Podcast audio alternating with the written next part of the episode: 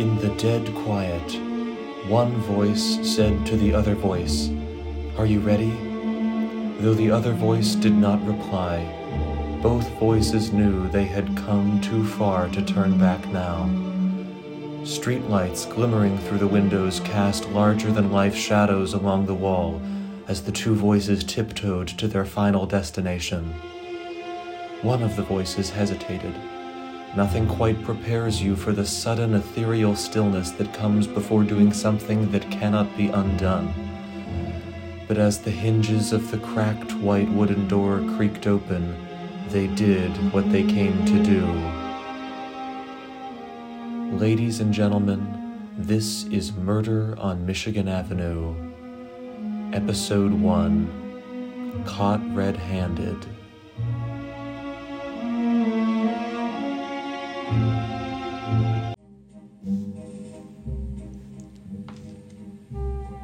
On the night of Tuesday, October 13th, in an old renovated office building sandwiched between skyscrapers on Jackson Boulevard in downtown Chicago, there were more people in Patterson's pottery studio than there should have been.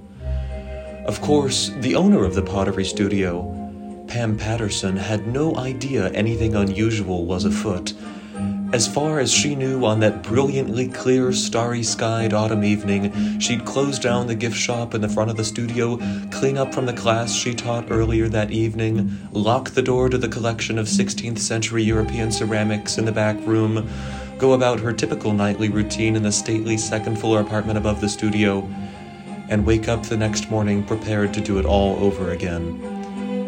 But someone in the pottery shop that night knew something she didn't. Someone, perhaps even someone Pam had seen earlier that day, knew that this would be Pam the Potter's last night alive. But who could have concealed their knowledge of this sinister plot? Who had Pam encountered in the last 24 hours who could have intervened and possibly prevented her untimely demise? Well, fortunately for us, we need look no further than the four person class she taught at 8 p.m. every Tuesday, the most coveted time slot among Pam's eclectic group of students from all corners of the greater Chicago region, reserved for her most promising pupils, the Patterson Pottery Prodigies, as they came to be known. Let's take a peek in that final fateful Tuesday night class only hours before Pam's passing and ask ourselves which one of them is hiding something. Sure, they all had their secrets, their own private individual lives, but one of the curious consequences of pottery, or murder for that matter, is how it brings people from all walks of life together.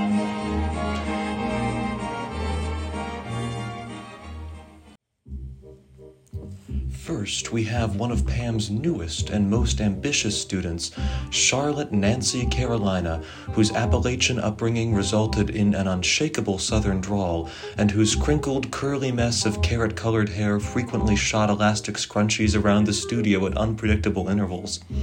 She was a small person with an even smaller tolerance for big city bullshit and her miniature frame was accentuated by the signature oversized whitewashed denim overalls she wore to each class, and the ever expanding constellation of freckles that seemed to have taken the rest of her face hostage.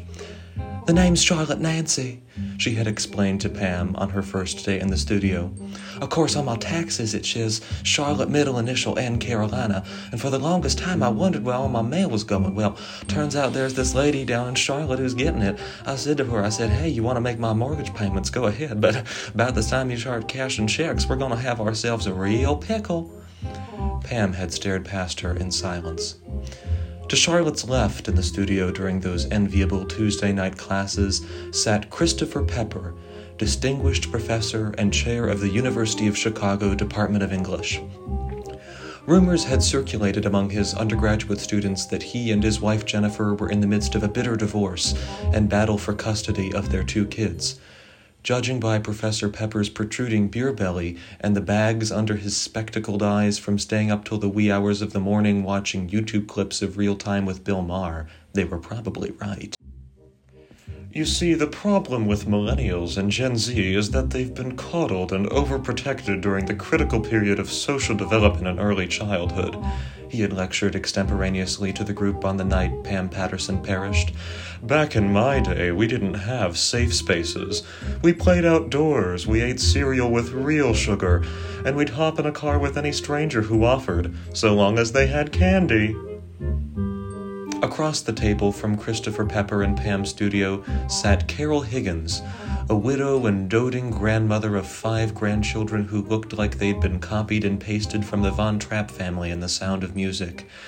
Having recently inherited a family sized fortune from her dead parents' now defunct publishing company, Carol always seemed to be in a bright, sprightly, and spirited mood. You know, the other day I got caught in traffic on the Dan Ryan on my way to my grandson Max's soccer game, she had informed the rest of the class upon arriving to the studio 10 minutes late. And I said to myself, I said, Carol, for God's sakes, he's going to be graduated by the time you get there. And finally, we have CJ high school dropout turned Twitch streamer turned certified social media influencer, CJ had amassed over 800,000 followers on TikTok after posting a series of 30 second videos in which he and his friends catfished insurrectionists on farmersonly.com. My roommate's cat, Mr. Mew Mew, chewed through my asthma inhaler, so now I just have to carry a sandwich bag full of air with me wherever I go.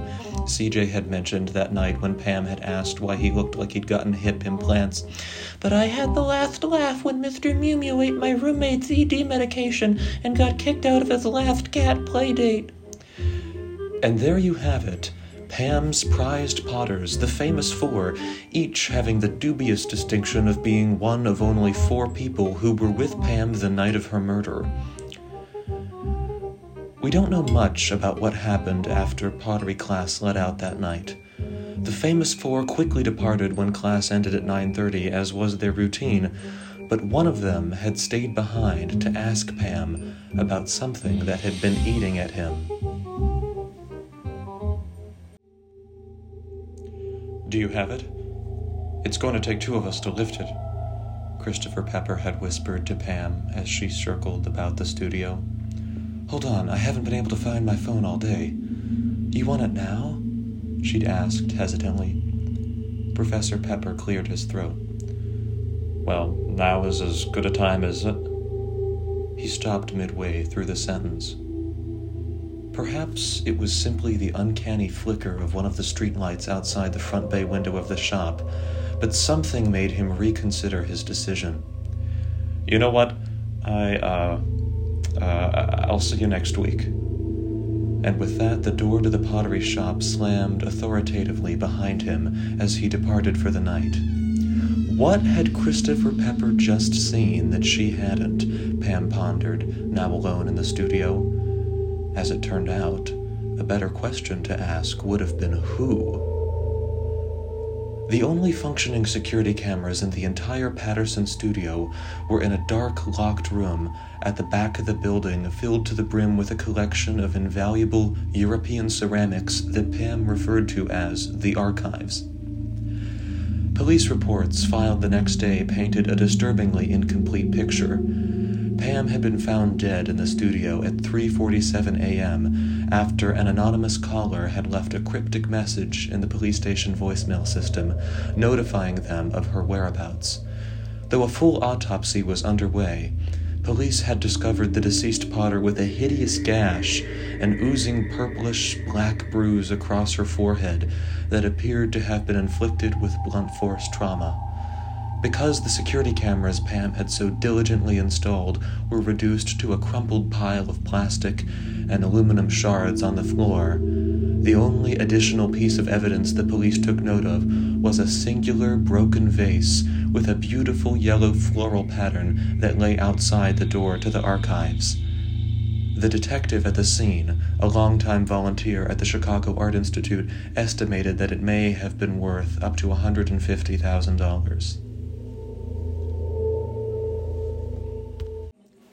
Two days later, we find the famous four at a vintage Chicago hot dog joint across the street from Patterson's Pottery Shop, which now sports a maze of neon police tape jutting out onto Jackson Boulevard. It's a cold and dreary October afternoon, even by Midwestern standards, and the atmosphere seems to have taken a toll on the crotchety diner patrons awaiting their meat and cheese monstrosities. It's also been 36 hours since Pam's body was discovered, a fact that sits at the forefront of each member of the Famous Four's minds as they take their seats at the nearest table. I hope you folks don't mind. I just whipped up some banana bread for my grandson Jack's basketball pals, but one of them chipped a tooth on it, so I thought I'd pack some to share. Carol announced as she started removing scorched loaves of what may have once been banana bread from her overflowing purse. I accidentally used ash in a bag from my charcoal grill instead of flour, so it's a little dense. Carol, I don't think you're allowed to bring your own food to restaurants, Charlotte Nancy said, making awkward eye contact with the waiter approaching their table. Good God, Carol! Christopher Pepper exclaimed. Who in their right mind told you to start baking? That'd be like telling CJ over here to be a newscaster. Can it, Dr. Pepper? CJ squealed in defiance. Oh, come on, you could kick a football through those front teeth. All right, that's enough. Now, CJ, Charlotte said delicately, would you mind telling us why you asked us to meet here? Yeah, I hope you know I'm missing my women over 75 Taekwondo class for this. Carol sighed as she attempted in vain to cut the blackened banana bread with her steak knife. There's something I've got to show you. CJ whispered mysteriously, slowly sliding a laptop out from his backpack. Pam always left her email inbox open in the studio, so I was able to use her credentials to hack into security cam footage from. He paused for dramatic effect. The archives. Oh, for heaven's sakes, Carol gasped. Get this. CJ said excitedly, turning his computer to face the group. So she walks in there at 11:04 p.m. Tuesday night, and then at 11:06, watch what happens. Morbid curiosity overcame the group as they huddled anxiously around the laptop. On the screen, the blurry outline of a figure they assumed to be Pam opened the door to a small, dark room as a peculiar beeping noise emanated from the computer. That must have been the security alarm to the archives. Pam probably went to investigate. it was a trap, Christopher Pepper said to himself aloud, astounded by his own brilliant detective work. On the screen, Pam carefully navigated the labyrinth of shelves featuring what the group imagined were priceless ceramic artifacts, and appeared to be examining something that had fallen onto the floor. Perhaps it was a bowl, or maybe a vase. Then, without warning, the door to the archives burst open behind her. Oh my God! Charlotte Nancy breathed as a hooded figure in a black ski mask on the screen marched into the room and placed their hand, which was concealed in a glamorous red leather glove, over the lens of the security camera. The screen became a dazzling ruby red hue, then filled with static and went black. So, whoever it was in the ski mask and gloves, CJ began. Killed Pam Patterson, Christopher Pepper finished. Well, CJ, I know I'm not one to gush, but good work getting. Oh! The professor lost his train of thought as one of the elastic hairbands from the tightly wound ponytail on Charlotte Nancy's head shot across the room and nearly broke the left lens of his eyeglasses. Sorry, Doctor, these little devils have a mind of their own, let me tell you. Charlotte giggled as her face turned the same shade of hot pink as the scrunchie she'd just launched across the table. I think you better look at something. Carol began in a voice that sounded uncharacteristically tense. Across the diner, a woman who bore a striking resemblance to Pam sat alone at the bar, looking anything but grief stricken. That's Pam's little sister, isn't it? She came to visit the studio last spring. Charlotte spoke quietly. I heard they're twins, CJ said with the enthusiasm of a toddler. Right, but look, Carol continued. Though the famous four had to strain their eyes to see clearly across the diner in a discreet fashion, one by one, they each felt the familiar flutter of fear tickle their spine. For as Pam's supposed sister lifted the cocktail glass to her lips, she was careful not to let any of the gin or dry vermouth splatter onto her unmistakable, red leather gloves.